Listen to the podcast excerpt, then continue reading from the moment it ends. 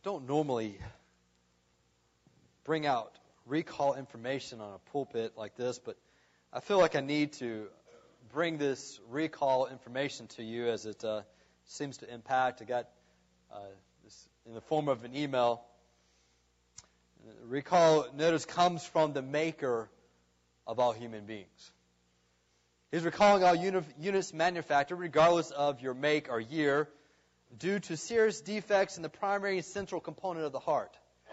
This is due to a malfunction in the original prototype, prototype unit's codename Adam and Eve, resulting in the reproduction of the same defect in all subsequent units. This defect has been technically termed subsequential internal non-morality, or more commonly known as sin. Some other symptoms are the loss of direction, foul vocal emissions, amnesia of origin, lack of peace and joy, selfish or violent behavior, depression or confusion in the mental component, fearfulness, idolatry, and rebellion. The manufacturer, who is neither liable nor at fault for this defect, is providing factory authorized repair and service free of charge to correct this sin defect the repair technician, Jesus, has most generously offered to bear the entire burden of the staggering cost of these repairs. The number to call for repair in all these areas is P R A Y E R. Once connected, please upload your burden of sin through the repentance procedure. Next, download atonement from the repair technician, Jesus, into your heart component. No matter how big or small the sin defect is, Jesus will replace it with love, joy, peace, patience, kindness, goodness, gentleness, faithfulness, and self control. And please refer to the operating manual, the Holy Bible, for further details on the use of these fixes. As an added upgrade, the manufacturer has made available to all repaired units of the facility, enabling direct monitoring and assistance from a resident maintenance technician, the Holy Spirit. Repaired units need only make him welcome, and he will make up permanent residence on the premises. Well, this is an email you and I might receive in language that we are familiar with somewhat, but speaks to a greater truth, and that is simply this. You and I are born broken. We are born broken. And yes, if God wanted to make a recall on all humans made, it would make sense. Because the fact of the matter is, we are born sinners. I laugh about this every once in a while, and sometimes I cry about it when I see my own children I realize, you know, they carry the same genes that are in me. We get most upset at our children when we see the sins of our life in them. When we see our bad attitudes expressed in them, we get angry. When your parents got angry at you, it wasn't just because of what you were saying and doing, it's because that they were doing the same things themselves. We uh, had one uh, person asking me in, a, in, an application process, when was the last time I lost my temper? And I kind of laughed at it, uh, realizing then that it was because of my dog. But now there have been so many times I've lost my temper, and all I needed was a wife and kids. And it just seems to produce temper breaking moments. Uh, why? Well, because now finally someone is enacting their will upon me, and I don't like it. I like my will to be done, and uh, when I don't get my will done, I get angry. My anger is tied to my sense of control. We get angry a lot because we want to control a lot. Well, you know, I, we laugh about this because uh, I, I, I kid my dad and say I got it straight from him. You know, we, we uh, with a name like Scott, it's hard to deny some Scotch-Irish ancestry somewhere back there. And we make a big joke about that, that, you know, we got a, a big temper problem with the Scotch-Irish uh, background. And I, I can say my grandfather, I saw him lose his temper many a time as well. And, and so, well, you know, it's, it's a family issue. And it is. It's a family issue, but it's not tied to the Scott gene. It goes way back to predate the name Scott to uh, really all of us. The ancestors of all of us. Your fathers and your mothers, yes, had temper problems. Yes, they had lying problems. They had greed problems. They had a desire to control everything around them type of troubles. Yes, I am talking to a bunch of lying, scheming, murderers in their heart. All right? Uh, I know this. I know that's in your heart because it's in my heart. There are moments and times when I flash murder in my heart. And I've seen my children do the same. Uh, these sweet little children that you saw singing and singing praises to God, I can testify at least to one of them that there's murder in their heart. Okay? And uh, I know my youngest one, the three month old, uh, there are moments and times I've heard him crying, and I know I heard the distinct cry, I'm going to kill you, I'm going to kill you, and the tone. The only thing that stopped him was he did not know how to operate a gun. And that's, uh, you know what? God made babies that way for a certain reason, all right? There is murder in our hearts. There is a desire to control in our heart. It's in our life. And so I want to take you to Genesis chapter 3. We're studying the book of Genesis. We're going from the beginning. As you can see, we haven't gotten too far yet, just in the third chapter. But here in this chapter is the biblical pivot point of all of history. Without a Genesis 3 and the truths that are in it, there is no Palm Sunday. Without a Genesis 3, there is no need for a crucifix and a resurrection. There is no need for these things unless there is a Genesis 3 which identifies and explains the fall of mankind everywhere. Now, as I'm going to warn you, as we read these things, there will be things and attitudes that will be very familiar to you. You will recognize these things. It explains reality. But let me warn you. Heed this. Beware of using this merely to explain why your spouse acts the way they act. All right? I want to warn you, don't use Genesis 3 to explain how why your parents act the way they act, or your children the way they act or the way they act, or your coworker, or your bosses, or your neighbors, or the politicians that we have. It's easy to do. It's easy to do, but I'm going to, I'm going to tell you that if you go into that mode, you are just following what Genesis 3 would said you would do. I'm going to tell you, take Genesis 3, don't use it to explain everybody else. Look at it for yourself. Explaining yourself and why you act the way you do. Now, I hate the fact that Genesis 3 exists. It's there, I can't deny it, and uh, I don't like reading it, uh, but nonetheless, that's my commitment to you, and I think uh, we're better for it. And so let's read Genesis 3 together, and let's stand in honor as we read this together, uh, not because we're happy about what it says, but simply be, because it is the truth recorded for us in the Word of God. Now the serpent was more subtle than any beast of the field which the Lord God had made. And he said unto the woman, Yea, hath God said, You shall not eat of every tree of the garden? The woman said unto the serpent, We may eat of the fruit of the trees of the garden, but of the fruit of the tree which is in the midst of the garden, God hath said, You shall not eat of it, neither shall you touch it, lest you die. The serpent said unto the woman, You shall not surely die.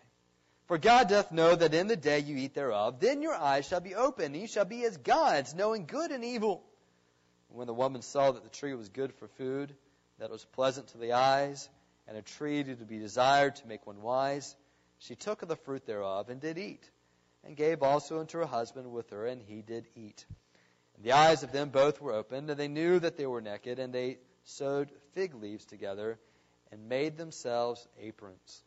And they heard the voice of the Lord God walking in the garden in the cool of the day. Adam and his wife hid themselves from the presence of the Lord God amongst the trees of the garden. And the Lord God called unto Adam and said unto him, Where art thou? And he said, I heard thy voice in the garden, and I was afraid, because I was naked, and I hid myself. And he said, Who told thee that thou wast naked?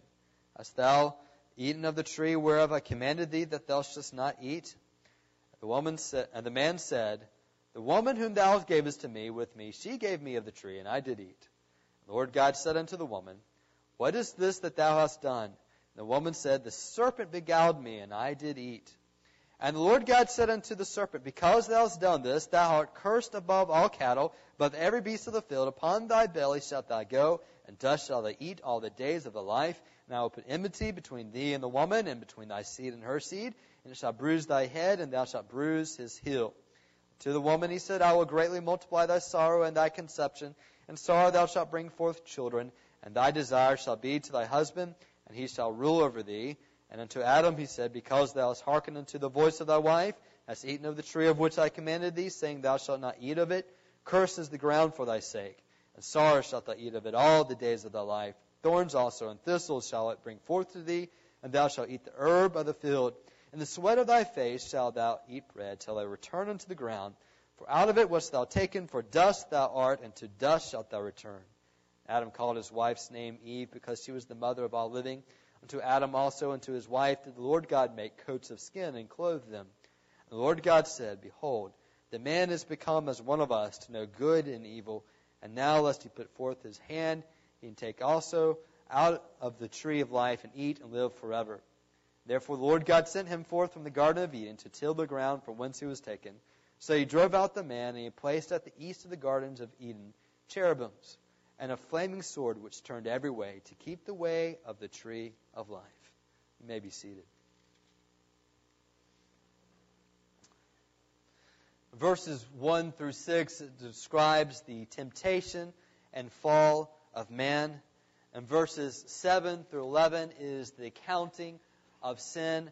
And then in verses 12 through verse 24, you have the judgment of God upon sin. And so those are the three aspects of this passage that we're going to look at together and study together. And so let's begin, first one, looking at the temptation and fall of man.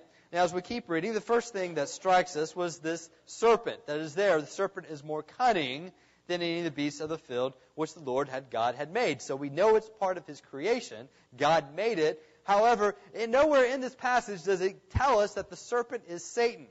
In fact, you have to look later on in the New Testament to see this acknowledged. Uh, in fact, in Revelation chapter 12, verse 9, it says this.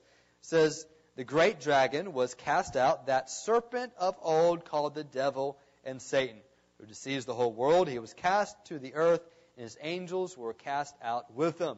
So we see in Revelation 12 that the serpent in question is actually Satan, who has come and taken the use of this animal, this form, this animal, and uh, by planting these thoughts and these seeds through the language of the animal into Eve's heart, he brings the fall of all mankind.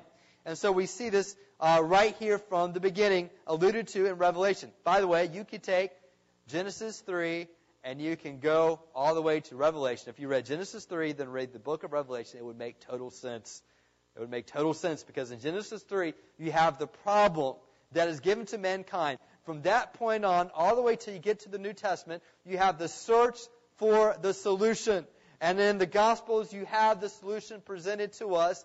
And then in Revelation, you have the new scene given to us because of the solution. And so you can go from Genesis 3 and read Revelation 20, uh, Revelation chapter Genesis 3, you've got the problem, and Revelation, you've got the solution all coming together. And it makes uh, complete sense as we read it uh, together. Now, the serpent was more cunning than any beast of the field. Now, another word is crafty. I think that one of the words, uh, the reasons this was used was to contrast chapter 2, verse 25. In Hebrew, we get this. In English, we don't get it. But the word for naked and the word for crafty are very similar in the Hebrew. It was a play on words to emphasize the innocence of Adam and Eve with the cunningness of Satan uh, through this serpent. And so this cunning animal, any beast of field which the Lord God made, and he said to the woman, now, you and I have to stop right here. You're saying, is the Bible saying that the serpent is talking? Yes. That's what the Bible is saying is the serpent is talking. And so you and I are asking, well, is this like Chronicles of Narnia or something? Is this where animals talk? What's going on? Why isn't Eve surprised? We have no indication in this passage that Eve is startled or stunned in any way. Let me just share some possible explanations to this. One, maybe Eve is shocked, is amazed, and the Bible doesn't record it because that's not the point of the story.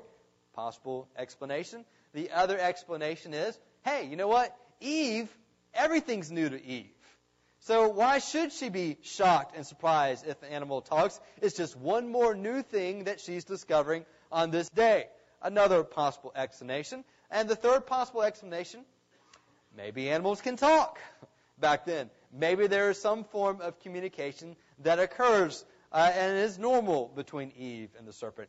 I'm just going to put that out there. Let your imaginations go wild at that point. Um, I have nothing else to govern that uh, that thought. Uh, and so, for whatever reasons, Eve is not shocked and uh, responds, has this dialogue with Satan. Now, in verse 1, you get the beginnings of the temptation, the attacks. How does Satan attack Eve? I'm going to tell you, it's very familiar. You will find it in your life as well. These same tactics that Satan used, you will find repeated throughout the Bible. He used them with Jesus. He used them with David. He used them with many people who fall to sin. You will find it in your life as well. So it is important. Look at the tactics of Satan. How does he work? The first thing we see in verse 1, he said to the woman, Has God indeed said, You shall not eat of every tree of the garden? One thing that tells me Satan is aware of the Word of God. He, has, he is aware, he knows what God told Adam. He is aware of these things, of what maybe Adam had told Eve. He knows these things. The second thing it tells me is that one of the tactics of Satan is to doubt the Word of God. You will find the same tactic in your life where someone will say, or you may say to yourself, does the Bible really say that? Or does God really want us to live this way? Surely not. Indeed, did God say these things? Friends, that is a tactic used over and over again to doubt the Word of God. Let me just tell you, that is why, as your pastor, I'm committed before God with, with witnesses on their deathbed, reaffirming this to me in my life, that my challenge, my charge in life is to preach the Word of God.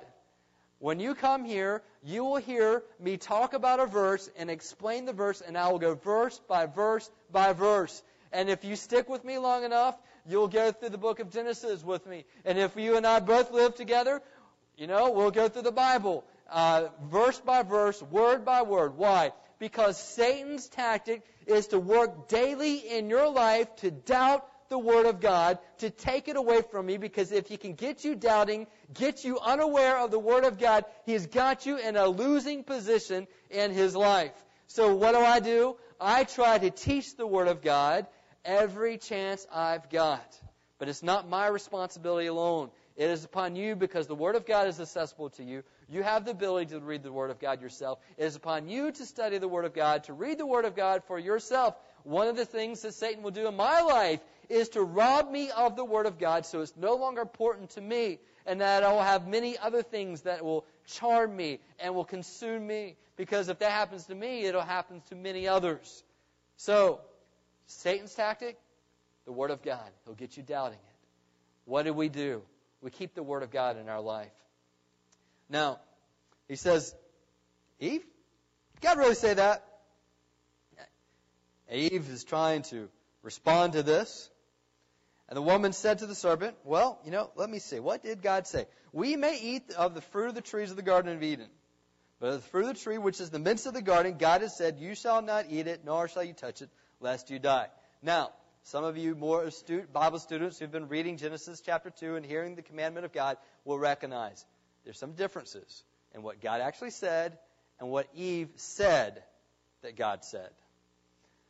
Why are there differences? Did Adam tell her wrong? Maybe. Did Eve just remember this wrong? Maybe. We do not know, but her response is a little bit different from what God actually said. Let me just bring out some of these. First of all, she robs God of the generous aspects of his nature. In Genesis chapter 2, when God gives this command, he starts it off by saying, You may freely eat. You may freely eat of all the trees. But you notice how she responds. We may eat of the fruit of the trees of the garden. But of the fruit of the trees, which is the midst of the garden, God has said, You shall not eat. When God gave the command, his emphasis was on the provision of God. When Eve recalls it, her emphasis is on the prohibition of God, of what God said we couldn't do. And that's how we still, we kind of approach that same uh, strategy in life. This is all the things God has told us not to do. And we emphasize so much what God has told us not to do. And one of the strategies, if we emphasize what God has told us to do and put our energies toward that, it will free us from these prohibitions and we won't be so concentrated on these. But nonetheless, we have Eve kind of skipping out a few words. But of the fruit of the trees which is in the midst of the garden, God has said, You shall not eat it, nor shall you touch it. Now, at this point, she overstates the restrictions. Uh, God simply said, don't eat of it. But she adds to it, don't touch it. I don't know if it's Adam's addition, her addition. Maybe she just said, you know what, I don't want to get close to it, so this will keep me from it. Nonetheless, she overstates the restriction. Then she says, lest you die. In the complete literal aspect, God said, you shall surely die. She understates the consequence uh, of what will happen. Now, Satan's got Eve where she wants him, where he wants her. He's, she's starting to doubt. So let's go on. Verse 4. Then the woman, serpent said to the woman, You shall not surely die. Second strategy of Satan. Not only will he get you doubting the Word of God, he'll get you doubting the consequences of sin. You're not really going to die. What's the big deal if you just give this little bit of information about this little person? It's kind of interesting anyway. But it's gossip. What's the big deal if I don't report to the IRS everything that's been coming my way? I won't get caught. Know, you know most, I mean, that's statistically, you know, how's that going to happen? Does that sound familiar? What's the big deal if I just flirt with this person for a little while? No damage is going to cause. I'm just flirting with them. What's the big deal if I look at this website? No damage. No one's going to find out anyway. What's the big deal if I call this number and I set up with this prostitution? No one's going to find out anyway. Have you ever wondered where we get to these, these scandals that we've got? Is it not because little bit by little bit we excuse and tell ourselves there is no big deal, we won't get caught, there are no consequences. Where do we convince ourselves? How do we convince ourselves of these things? I'm going to tell you that it comes, the origin right here, where we read it in verse 4. Satan says, You will not surely die. You're going to get away with this. You got away with it before. I remember I was just watching a little show just yesterday where a guy was robbing banks of all things, and the very first time he robbed a bank, he said, You know, it's so easy. I just asked the lady for money and she gave it to me. And I walked out and I didn't get caught. And that was it. Until he did it eighth time, ninth time. And yeah, he did get caught. You see, we tell ourselves, how do we get to these points? It's by little bit by little bit, we mistake, listen, we mistake the generosity and mercy for God with His permission. Because God is merciful, because He does not bring consequences immediately in our life, then we think He's given us permission and we go on. That is a tactic that Satan will use in our life. Now, let's keep reading. For God knows that in the day you eat of it, your eyes will be opened and you will be like God, knowing good and evil. Third tactic of Satan not only gets you questioning the Word of God, not only gets you questioning the consequences of sin, Third, and most importantly, and this is the heart of sin, he gets you questioning the character of God. Surely, if God is such a good God, if such a loving God, he will not prohibit you from doing this activity, which means so much to you and so much fun. Have you ever heard that before? Have you ever thought that before? What's happening? If God is really good, then He will allow you to do this sin. And if you don't do this sin, well, you know, you're just missing out. You're just missing out. Listen, at the heart of every sin is an attack upon the character of God. When God gives us a command, it is a reflection of His character, of His goodness. His provision is good. His prohibition is good. All right, what does good mean? Good means, as we learned in Genesis 1 and 2, it reflects his nature and it performs the purpose for which God has given it. So, our speech can reflect the nature of God and perform that which God made the tongue for. But our speech can also betray the beauty of God and that which God made it, and it no longer becomes good. Every part of our body and all the things that God has made can be good or it can be evil. And when we start doing those things that God has told us not to do, we are attacking the character of God and saying his prohibitions do not extend from a good character. I don't believe they're good. I've got my own plan, which I believe is better. we attack the character of God. Now, as we look at this, let me ask you this question. Why is it that Satan's talking to Eve? Why isn't he talking to Adam? And why is Satan use the form of a serpent anyway? What's the deal with that? Is it because Eve is more soft hearted? And man is just cruel and mean, and, you know? Or is it because, uh, well, God heard the command, or Adam heard the command from God, and Eve heard the command from Adam, therefore, communication, you know how men are terrible communicators. Uh, you know, maybe something got missed in the translation. Maybe the second hand wasn't as powerful as the first hand uh, knowledge of this. Here's a question I answered this past Wednesday night. Those of you who are here, don't spoil it yet. It's going to come out. Those of you who weren't here, I'm going to let you wait in that for a little while. You should have been here Wednesday night. But we're going to talk about that, all right? There is a reason why Satan was talking to Eve and not Adam in this point. Now, uh, let's keep on reading. We've seen how this is coming about.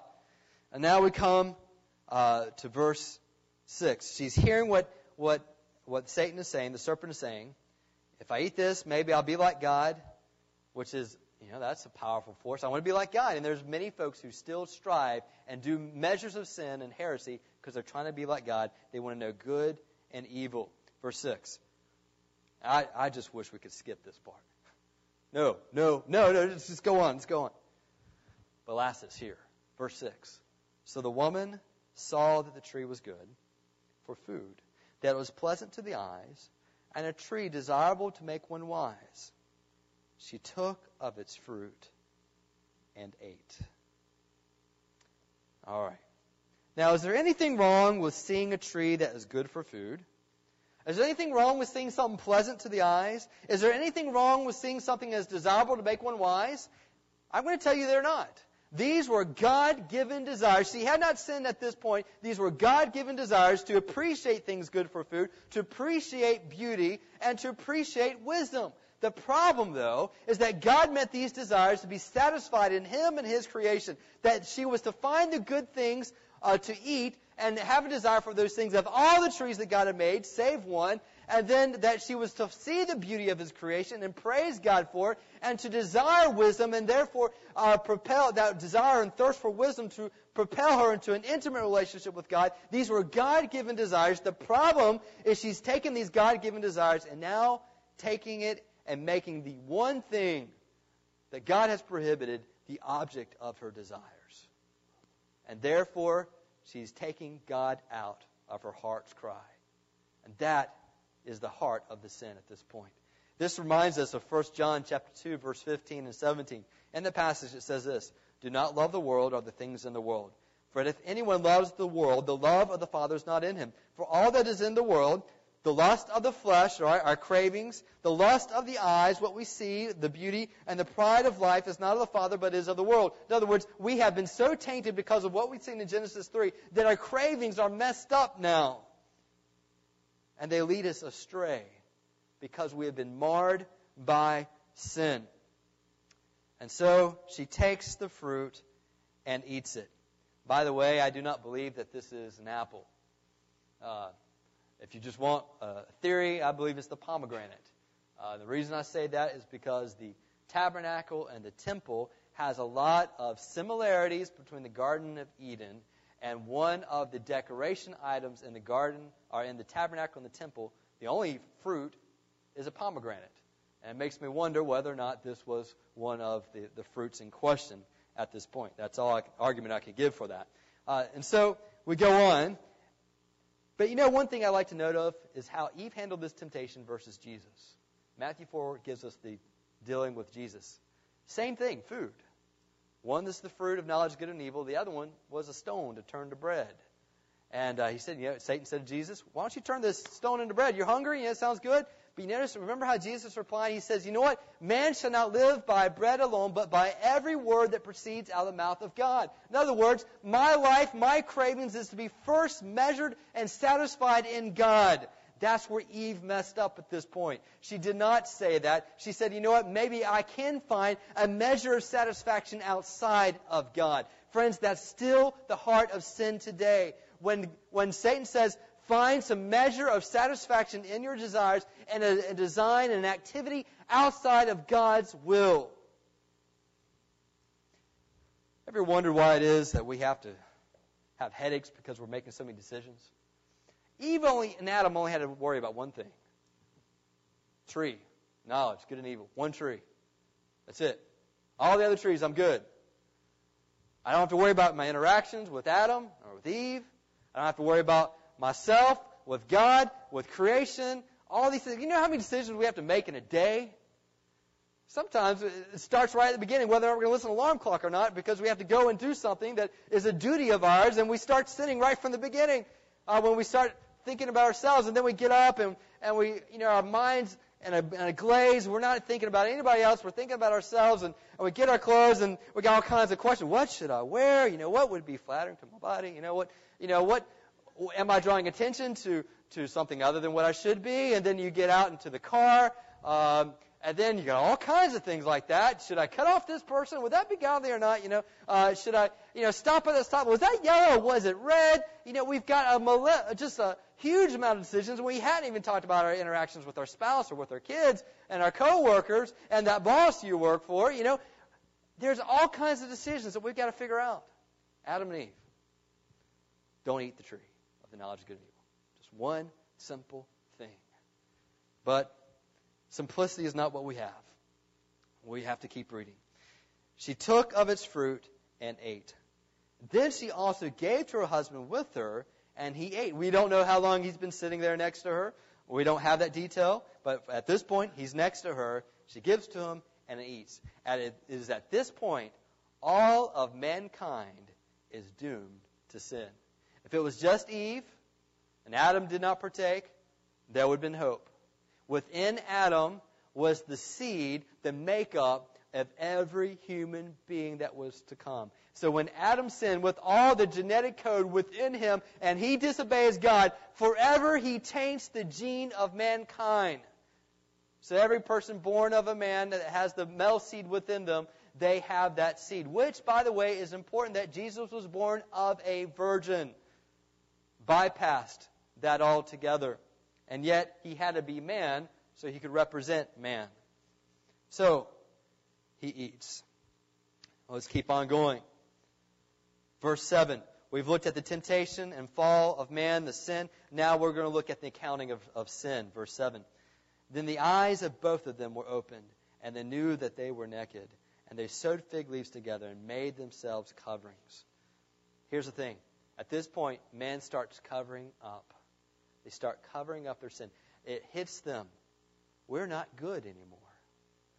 Genesis 1, Genesis 2, God had declared them good. They were reflecting the image of God. They were performing the purposes for which God had made them. Now, for the first time, they divorced themselves from God. They declared their independence, and they're no longer good. So, what do you do when you're not good? You make yourself look good. You make yourself look good. You cover up. And that's what they start doing. And we see right here the beginning of marital strife. When they no longer have full intimacy with each other, they're ashamed of each other, and so now they cover up. And they have all kinds of tactics of doing it. For them, it was making fig leaf claws. For us, we have emotional strategies to do this. But I'm going to tell you, we're good at covering up. All I got to say is this word dating. Dating. Dating is covering up. All right? It is. How many of you are the same as you were when you were dating somebody? You were just you were just holding up, having some sense of of moral holiness for just as long as you could until you got married. All right? And then you just, you know, became real. Became real. That's dating. Well, that's what you got in life. What do we do to cover up? Well, we're not good anymore, so we try to look good. We go to church. We're not good anymore, so we try to look good and we get religious. We're not good anymore, and so we, kind of do what we can and become good parents as best as we could. We're not good anymore, so we try to be law-abiding citizens and help society work well. We're not good anymore, so we try to be char- charitable and civic-minded. We're not good anymore, so we try to at least stay consistent with our personal code of conduct. I mean, at least I'm not a hypocrite. I mean, I, I may be a drunk, I beat my wife, but I'm not a hypocrite. I've got my own personal code of conduct, and I, and I stay by it. You know, uh, I have some appearance of good. This is the birthplace of shame right here. and we start covering ourselves up. The eyes of both of them were open, and they knew that they were naked, and they sewed fig leaves together, made themselves coverings. And the sad tragedy of it is, it doesn't matter what our cover up strategy is, the sin is still there under that thin veneer that we call holiness. Underneath it is our selfishness, and it's been there all along. And we get mad because we see it in our children. What do we do? With this thing called sin. Well, what's the next strategy? We're going to find out covering up doesn't work. Verse 8. They heard the sound of the Lord God walking in the garden in the cool of the day and the breezes of the day. Remember, this is what we call anthropomorphic language. It's a language to help us understand God. God is a spirit. He does not have feet. He does not have hands. He does not have eyes. But we have a hard time understanding someone like that. And so this language is used to help us to, to have an idea of what God is doing. So no, you're not seeing the footprints of God in the Garden of Eden, but you have a very precious a special presence of God at this moment in time uh, that is there and that Adam and Eve are aware of and they know. And at this, they hide themselves from the presence of the Lord God among the trees of the garden. So, what's the second strategy? If we can't cover up, we avoid and evade. We avoid and evade. Let's not talk about that, God. In fact, let's not bring up the name of God. If you don't mind, that's a personal thing, by the way. And so let's just not talk about that. Oh, death, well, you know what? I don't like to think about that. It makes me depressed. Uh, and so let's just talk about cheery things and happy things. And let's not talk about the sad things of life. And so we live our life with that same strategy and try to avoid all these things that may hint that we are guilty before God and we're going to be held accountable before Him. Isaiah 59 verse 2 says, Your iniquities have separated you from your God, and your sins have hidden his face from you, so that he will not hear. Because of the sin of Adam and Eve, there is a gulf between the presence of God and ourselves, and we try to hide. And verse 9, God called to Adam and said, Where are you?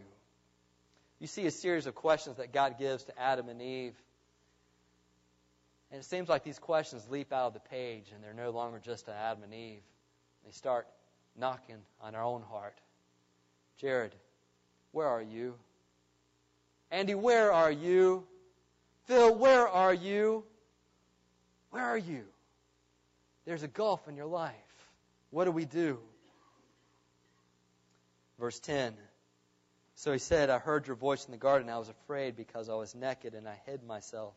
Jeremiah chapter 23 says, I am I, a God near at hand, says the Lord, and not a God far off. Can anyone hide himself in secret places? So I shall not see him. Do I not fill heaven and earth? In other words, you cannot hide your sin from God. As much as you may be ashamed, as much as you cover it up, as much as you try to avoid the issue, God is aware. He knows of the selfishness in your life. Verse 11, he said, Who told you that you were naked? Have you eaten from the tree of which I commanded you that you should not eat? Shame is there. Shame is not the product of social convention.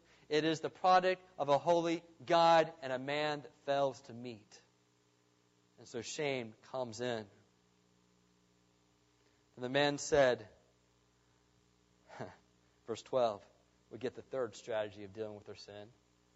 Cover up, avoiding the issue. Verse 12, listen, the woman whom you gave to be with me, she gave me of the tree and I ate.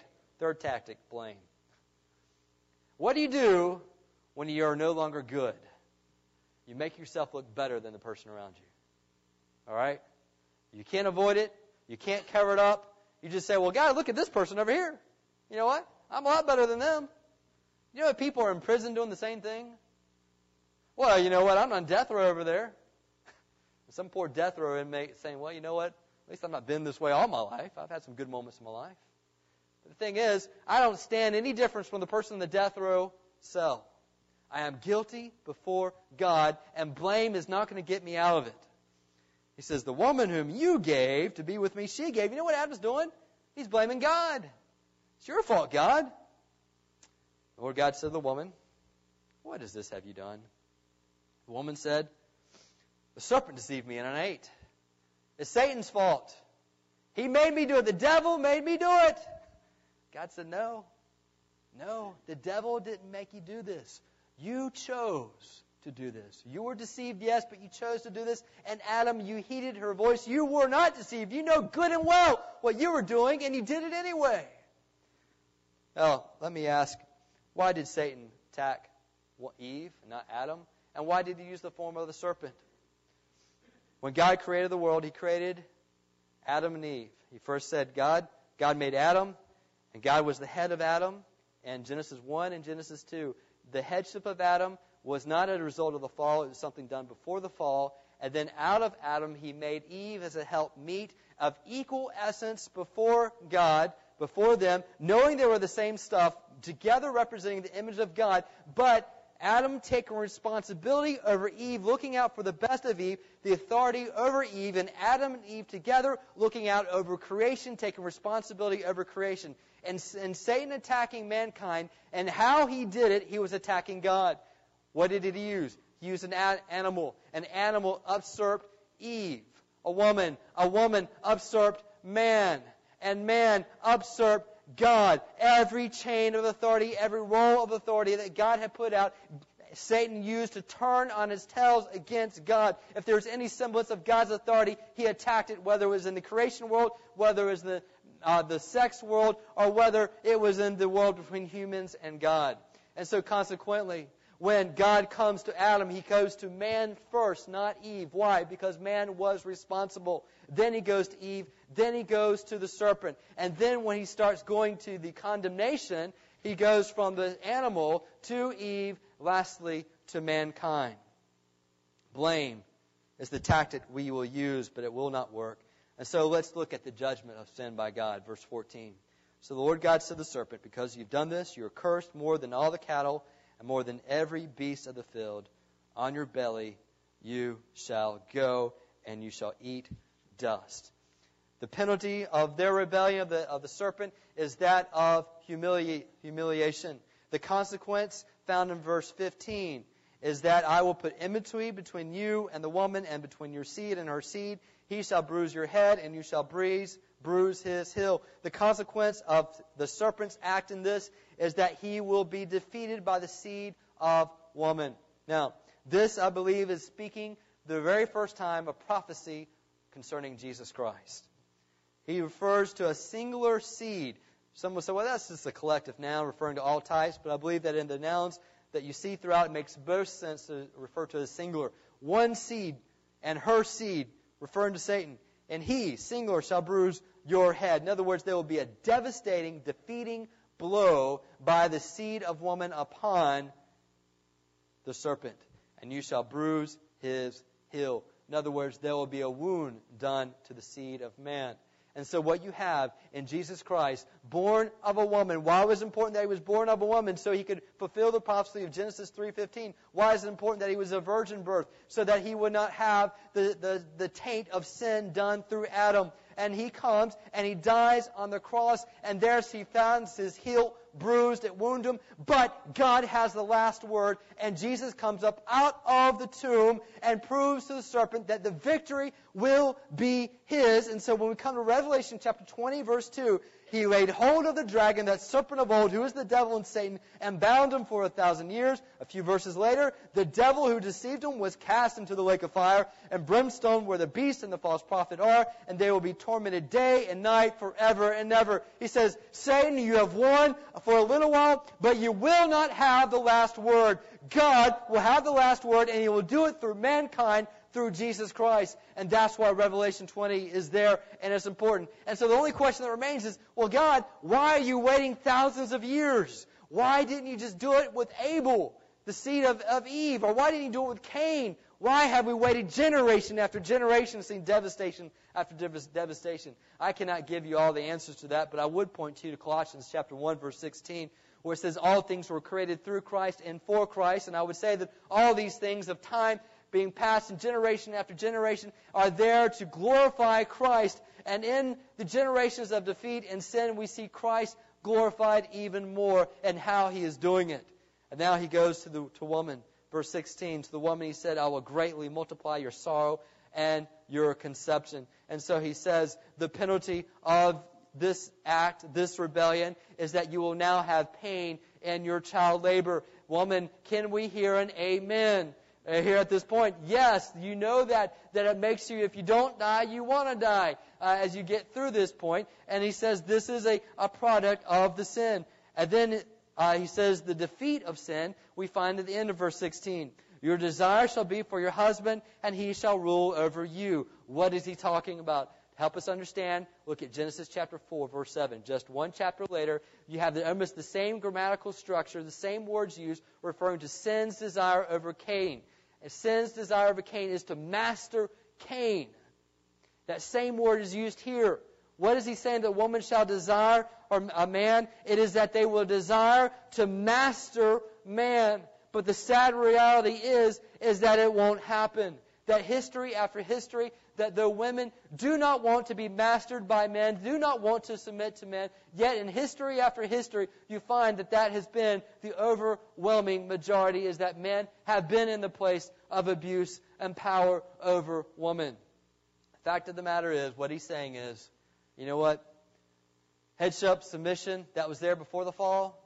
Now the difference, because of the fall, there won't be any harmony in a marriage. The penalty, you've got to listen to a bone-headed man who's a sinner. Don't you don't have to amen that, okay? All right. And that's it. You don't like submission, and you hate it, and it's there though. That's what he's bringing out. Before this, there was a harmony between the sexes and an intuitive submission that women felt and that they reveled in. And that the man had a, a care and love for the wife that saw her as her equal and, if, if nothing else, as her better, and that would uh, do those decisions make those decisions that would lift her up and make her better for him being there. But when sin come in, the battle of the sexes began. And so women and men are in battle in exploiting each other. Men exploit women by their brute force of abusing and raping and sitting around and snapping their fingers and expecting women to move.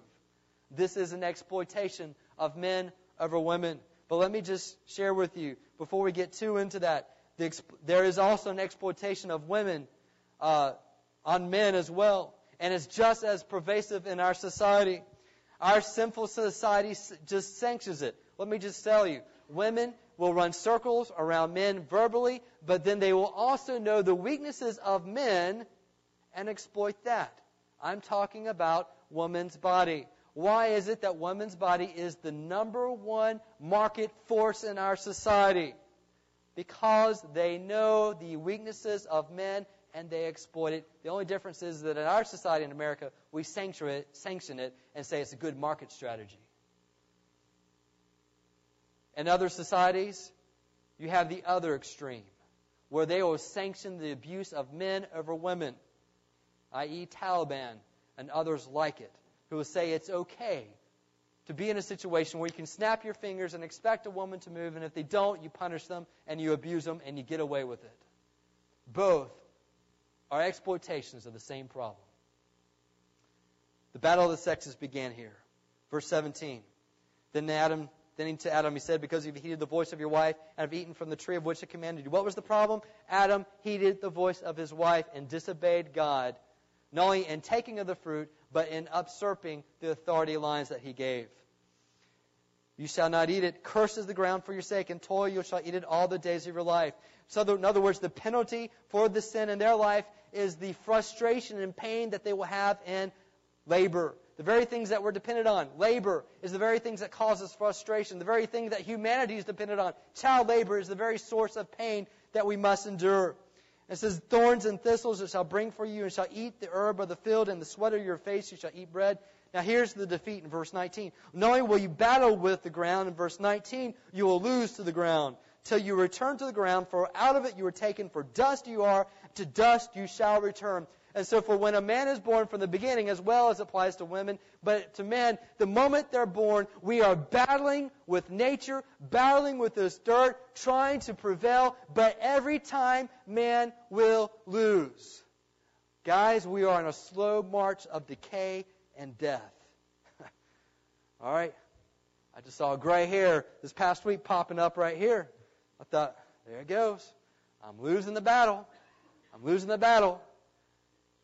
It's just how it is. It's a slow march to death. But there is some good news. even in these consequences, let me share some mercies of God. Adam called his wife's name because she was the mother of living. You know what? Think in this dark world, you ask yourself, is it okay to have kids? Should I have more kids when, when the nation is as it is, when this world is as dark as it is? I'm going to tell you, it's no darker than when and Adam and Eve were in sin. There was no human that was living for God. They were all in sin. And yet God says to Adam and Eve, have children. Because it is in having children and doing it in a godly manner that there is hope for this society through God. So and also for Adam and his wife, the Lord God made tunics of sin and clothed them. He provided for them. Verse 22, the Lord God said, Behold, the man has become like one of us to know good and evil. Now let us put us out of his hand and take us also of the tree of life and eat and live forever. In other words, they're going to remove them from being permanent in this fallen state where they will live forever dead in their sins. Let's take them away from the tree of life. We find out in Revelation that this tree of life is transplanted out of the Garden of Eden and put into heaven, where there will be access there for those who know the forgiveness of God through Jesus Christ. Then, verse 23, therefore the Lord God sent him out of the Garden of Eden to till the ground for which he was taken. So he drove out the man and placed cherubim at the east of the Garden of Eden and a flaming sword which turned every way to guard the way to the tree of life. The tabernacle and the temple later on, the entrance was always to be in the east, just as it is in the garden here. There in the tabernacle and the temple, there embroidered on every gate was cherubim. Cherubim were the special angels there for the express purpose of protecting the holiness of God. You'll see them repeated uh, when you see the holiness of God given in amazing ways. You'll see the cherubim there to defend the holiness of God. Now the cherubim are there with flaming swords to protect the holiness of God from mankind. This was an act of mercy that God was giving to man. Let me tell you what was so important. This is a pivot point in history. It explains reality, it explains why we are the way we are, explains why our parents are the way they are, and why our children are the way they are, and why governments are the way of are. Every single one of us has gone through the pivot point of sin. But let me tell you, there's one other pivot point, and it's your choice whether you take a part in this. That is the pivot point of Jesus' death and resurrection. Let me tell you what Jesus did. When he came, he was the seed promised in Genesis 3:15. He was perfect in his life, with free of sin, and yet he comes to a cross and he dies on the cross. Why was he? Why did he die on the cross? In a, in a manner of speaking, what he was doing is it was as if he was walking to the Garden of Eden in his holiness, and he approaches the cherubim with the flaming sword, and he tells the cherubim, Cut me down with your flaming swords, and let the penalty be of Adam's sin and Eve's sin. Let it be upon me. And as they cut away on Jesus' life and soul, it satisfies the wrath of God on your sin and my sin, and it is as if, spiritually speaking, a pathway has been opened up again for us to be in the Garden of Eden for a little while, just in a sense, we can experience spiritually the forgiveness of God, taking away the penalty of sin, restoring, in some degree, marital harmony, restoring, again, to some degree, some spiritual life in our physical decaying bodies just for a little while and letting us have the Spirit of God so that when death finally takes its full measure and we, and we pay that consequence of sin, we will be before God there with access to the tree of life and all that Adam and Eve lost and forfeited in the Garden of Eden can be regained to us, not because we cover ourselves up well, but because what Jesus Christ did in taking the wrath of a holy God is expressed through these cherubim and the flaming sword. Let me ask you simply this. We have talked a lot about this pivot point that brought you to sin, but have you experienced the pivot point that brings you to forgiveness through Jesus Christ? That is a choice that you can make. And just because you're born does not mean you walk through that door. How do you walk through that door? Stop covering up. Stop trying to make yourself look good and do the exact opposite. Confess your sin before God and say to Him, I am a sinner. And I make you Lord. And I thank you that you sent your son to die for me and rose again. And I want to know what it was that Adam and Eve lost. I want to know what it's like to have the presence of God again in my life. And I'm going to tell you, until you experience that, our life is a pursuit of futility, trying to get what we cannot have, chasing after dust in the wind. Do you know this of God? I invite you to pray with me. Father God, I thank you for this word. I pray that you take it, make it strong in the hearts of people here. That they would, would not be covering up. That they would not be blaming. That they would not be avoiding. But they would simply take the gift of salvation through Jesus Christ. Take it with all of their heart, with all of their soul. Experience the forgiving work that you've provided for us. I pray this in your precious name.